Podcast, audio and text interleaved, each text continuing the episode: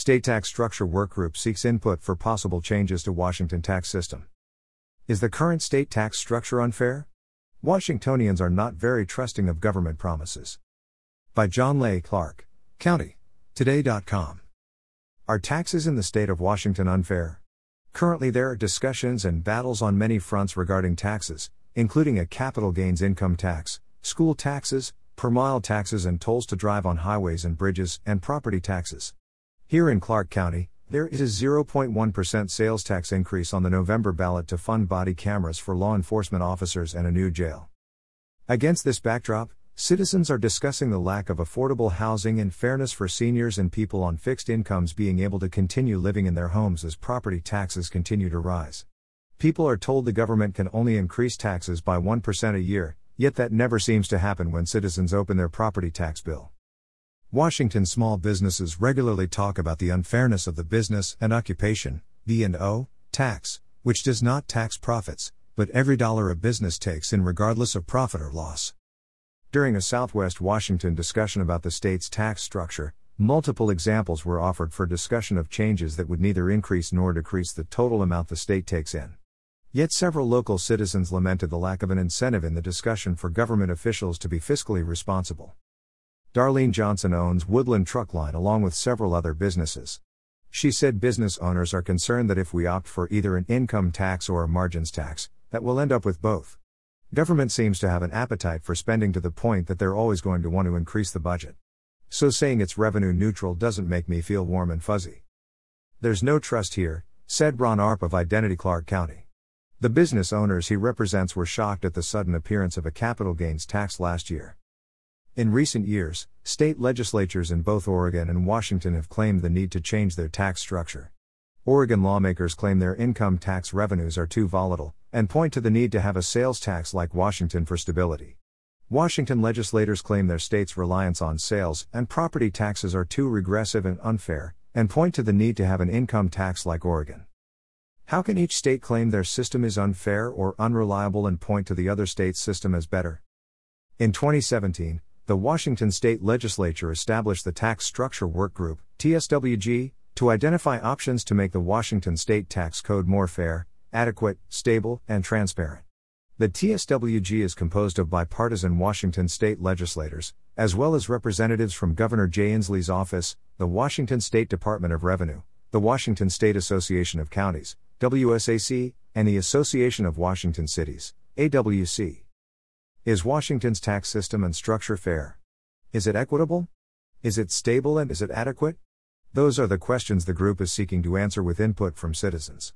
The end goal of the effort is to potentially offer legislation in 2023 for the state legislature to consider enacting into law.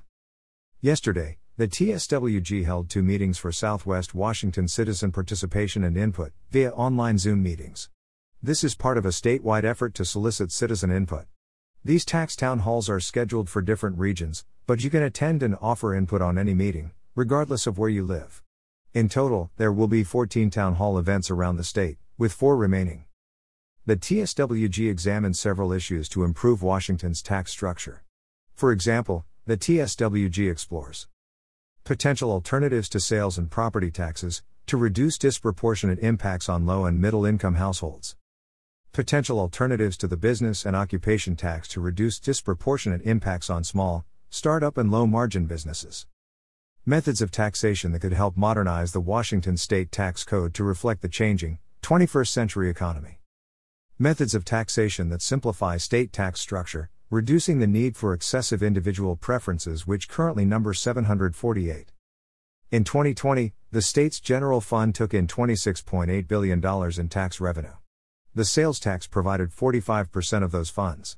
Selective sales taxes like special alcohol and marijuana taxes provided 11% of revenue. The B&O tax provides 17%, and 14% comes from property taxes. Finally, 13% of state revenues come from other taxes and sources. The TSWG will also consider how alternatives might affect the state's economic vitality and how alternatives relate to neighboring states' tax systems. The TSWG facilitates public discussions throughout the state about the advantages and disadvantages of the state's current and potential tax structure to inform recommendations to improve Washington state's tax structure to benefit individuals, families, and businesses in Washington state. The overall effort is to not increase or decrease revenue to the state, but to consider changes to how that revenue is raised. Furthermore, this is only discussing the state's general fund budget. The state also has a capital budget and a transportation budget. The work group is exploring a wealth tax on individuals with $1 billion or more in assets. It was revealed that there are just over 100 people in the state with wealth at that level. The proposed creation of the wealth tax would allow the state to reduce property taxes. Recently, Senator Linda Wilson, Republican, 17th District, has spoken about a change exempting the first $250,000 of a person's primary residence. Senator Phil Fortunato suggested citizens would benefit from hearing a pro and a con statement about each of the options, to better prepare them to provide more informed input to the TSWG. The organizers gave citizens the opportunity to go into one of two breakout rooms. One discussed individual taxes and the other discussed business taxes. Individual tax discussion. In the individual tax breakout room were citizens from Vancouver, Battleground, Camas, Ridgefield, and rural Clark County. There were also a few from other areas in the state. The wealth tax was a 1% tax on assets held by individuals with $1 billion or more. They believe this would allow the legislature to exempt the first $250,000 in taxable value for your primary residence, but just for the state portion of your property tax bill. Your school taxes, your city and county taxes would remain the same. One participant asked what guarantee is that over $1 billion would not become $1 million when more is needed? The staff response was this is just an idea, and there's no legislation that creates official safeguards. Some supported the perceived fairness or equity of the wealth tax allowing a reduction in taxes for the poor. Many people who have a home and pay a mortgage the property taxes is a real burden on them, said Verna. Whereas the wealth tax as a small percentage of their overall wealth wouldn't be as much of a burden. Comments typed in the chat box included concerns about the slippery slope of the high wealth tax that could become an income tax on the average citizen. I just have a trust issue with the way the legislature has done taxes in the recent past, said Richard. Even when the population votes against a tax, the legislature tends to pass it. So I have no trust that they would do what they say they're going to do. Dan shared the analogy of the camel's nose getting under the tent, regarding any income or wealth tax. Once the head is in the tent, the rest of the camel follows. I think everybody who's educated knows how the U.S. income tax started at 1%, just on millionaires back then, he said. It has subsequently gotten to a higher percentage and affects virtually everybody. Another citizen echoed Richard's concern, saying people felt there was a bait and switch in the promised 30% reduction in local property taxes as part of the McCleary solution in education funding. People are now paying more than ever. The staff comment was that they'd heard similar comments from around the state. Edri Geiger states that she is politically liberal and has served on school boards. Yet she expressed concerns about citizens not seeing all the ramifications of the proposed changes in taxes. She spoke about individuals who live in southwest Washington because of our current, favorable tax structure. When we are thinking of increasing their taxes, we lose the incentive for them to come and work here and put businesses here, which means jobs and wealth for southwest Washington, Bagger said. She was concerned about the negative impacts that could happen as a result of changes. One citizen mentioned knowing several local businessmen in southwest Washington that are looking to move out of state because of the discussion of a capital gains income tax by the state legislature. Money is totally flexible and fluid, he said. It can move anywhere you want, not only in the United States, but around the globe. So, for a billionaire or multimillionaire, it is absolutely nothing to suddenly move their corporation to another state or another country. Several people expressed concerns about border communities, those along the border with Idaho, Canada, and Oregon. These people can choose which taxes they pay in which state they like the best. The TSWG staff put together a web based calculator citizens can use to turn the abstract ideas into some possible numbers for their situation. Click here. Note that the tax changes are only for state taxes, especially property taxes, so city, school, and county taxes remain unaffected. Staff reminded participants there was also another breakout room, where corporate taxes and the B&O tax was being discussed. This conversation is part of a larger puzzle.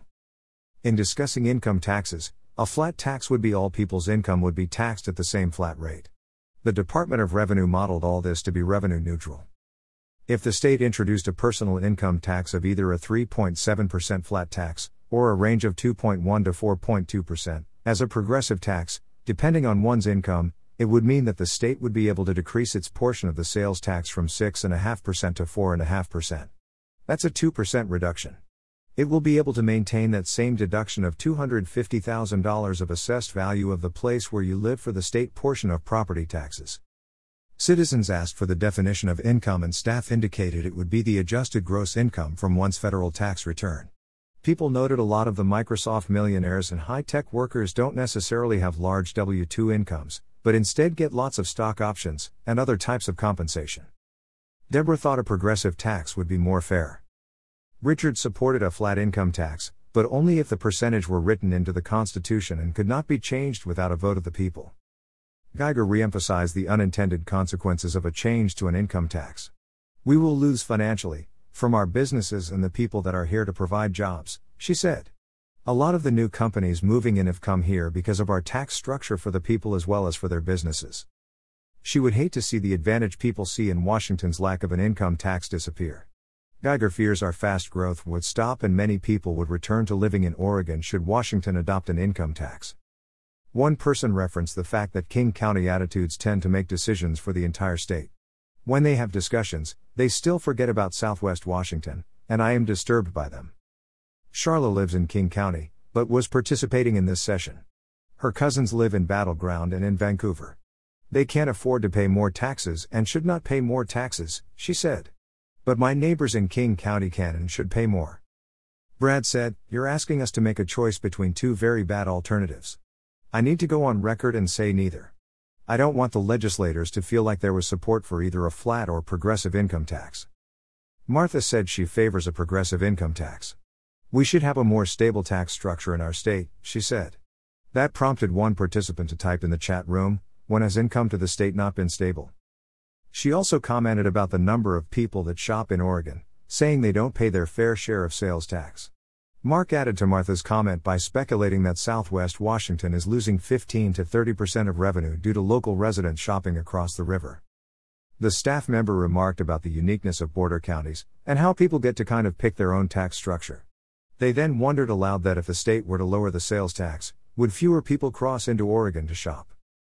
Regarding cross river issues, one citizen noted that Oregon is claiming their system is too volatile and unfair, and that they need what Washington has a sales tax. Yet Washington says their system is unfair and that they need what Oregon has an income tax. How can both be true? Or are they mutually exclusive? It was noted that in the pandemic, Washington state's revenues as a whole did not plummet at all, in spite of people being laid off and facing unbelievable hardships. Revenues to the state are actually higher than ever. The state got more than its fair share of money and the people would just like to keep more of their money, said one person, but people being allowed to keep more of their money is not one of the scenarios offered. My feeling is that the federal income tax is a very fair graduated tax, said Bob. In fact, people making less than $32,000 a year don't pay any federal tax. My proposal is to simply eliminate all of the state sales tax, including the gas tax, and just have a graduated income tax that will simply piggyback on the federal tax. He believes the sales tax is too regressive. Geiger asked if the group has gone to other states and done surveys about what they thought about their existing tax proportionality, and how that impacts them. She also asked to look at Oregon and their kicker program.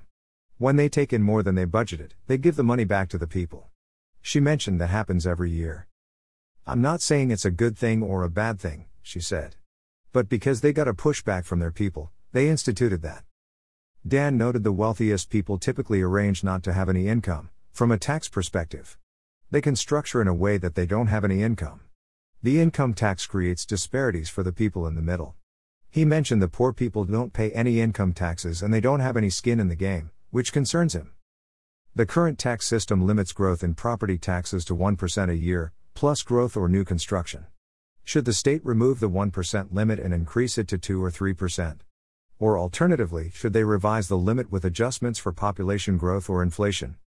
One participant pointed out in the chat box that this scenario would allow the size of the pie to grow, whereas the other discussions were supposed to be revenue neutral.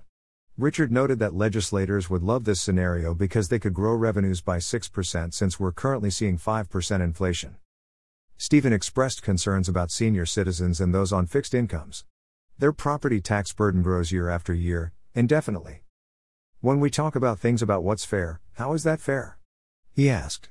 Somebody has worked and purchased their home, they live there, and that's all they're doing. But yet, every year, they need to pay more to the state for services, simply because they have to have a place to live.